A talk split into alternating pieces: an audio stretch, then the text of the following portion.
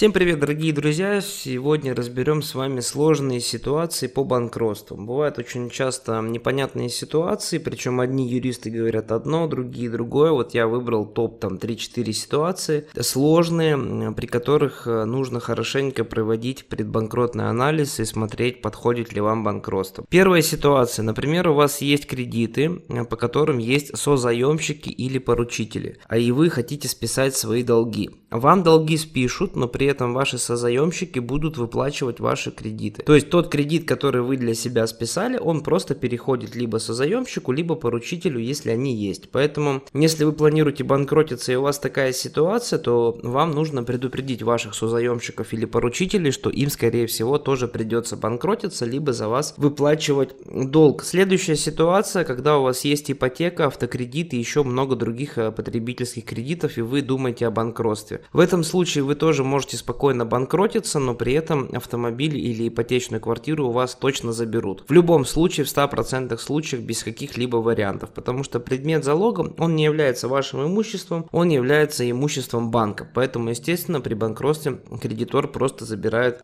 свое имущество. Следующие регулярные ситуации, когда вот у вас много долей различных, у вас, например, есть единственное жилье и куча долей в других квартирах, домах и тому подобное. Вот что в этом случае делать? В этом случае нужно понимать, что любые доли, которые помимо единственного жилья, они являются предметами роскоши, поэтому они будут включены в конкурсную массу. Но здесь есть некоторые нюансы. Во-первых, у вас не будут забирать то жилье, в котором вы прописаны. То есть для вас суд будет считать единственным жильем то, в котором вы конкретно прописаны. Соответственно, если у вас есть доли и полноценное жилье, вы должны быть прописаны в полноценном жилье, которое полностью вам принадлежит. Что же будет с долями? С долями не все так просто. Конечно, их выставят на торги, но продать их, скорее всего, не смогут. Только если это не какая-нибудь хорошая элитная недвижимость в какой-нибудь Москве, где с торгов люди могут покупать доли просто ради прописки. Вот, если у вас не такое жилье, тогда в этом случае можно не беспокоиться, очень мала вероятность, что кто-то ваши доли купит. То есть на торги их выставят, но покупать их, скорее всего, никто не будет. Но в любом случае, если вы банкротитесь, у вас что-то есть помимо единственного жилья, то имейте в виду, что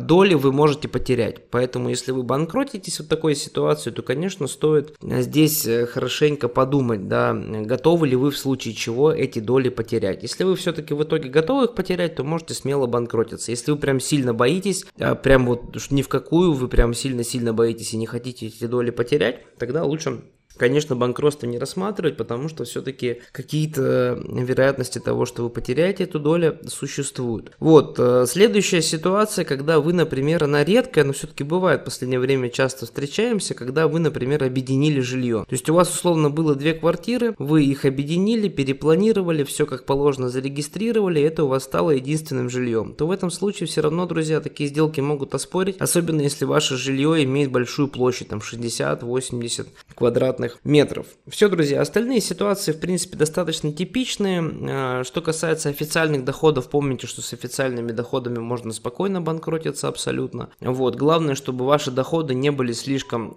большими относительно ваших долгов. Это все легко считается, высчитывается, вы можете нам написать, мы окажем вам абсолютно бесплатную первую консультацию и точно скажем, подходит вам банкротство или нет.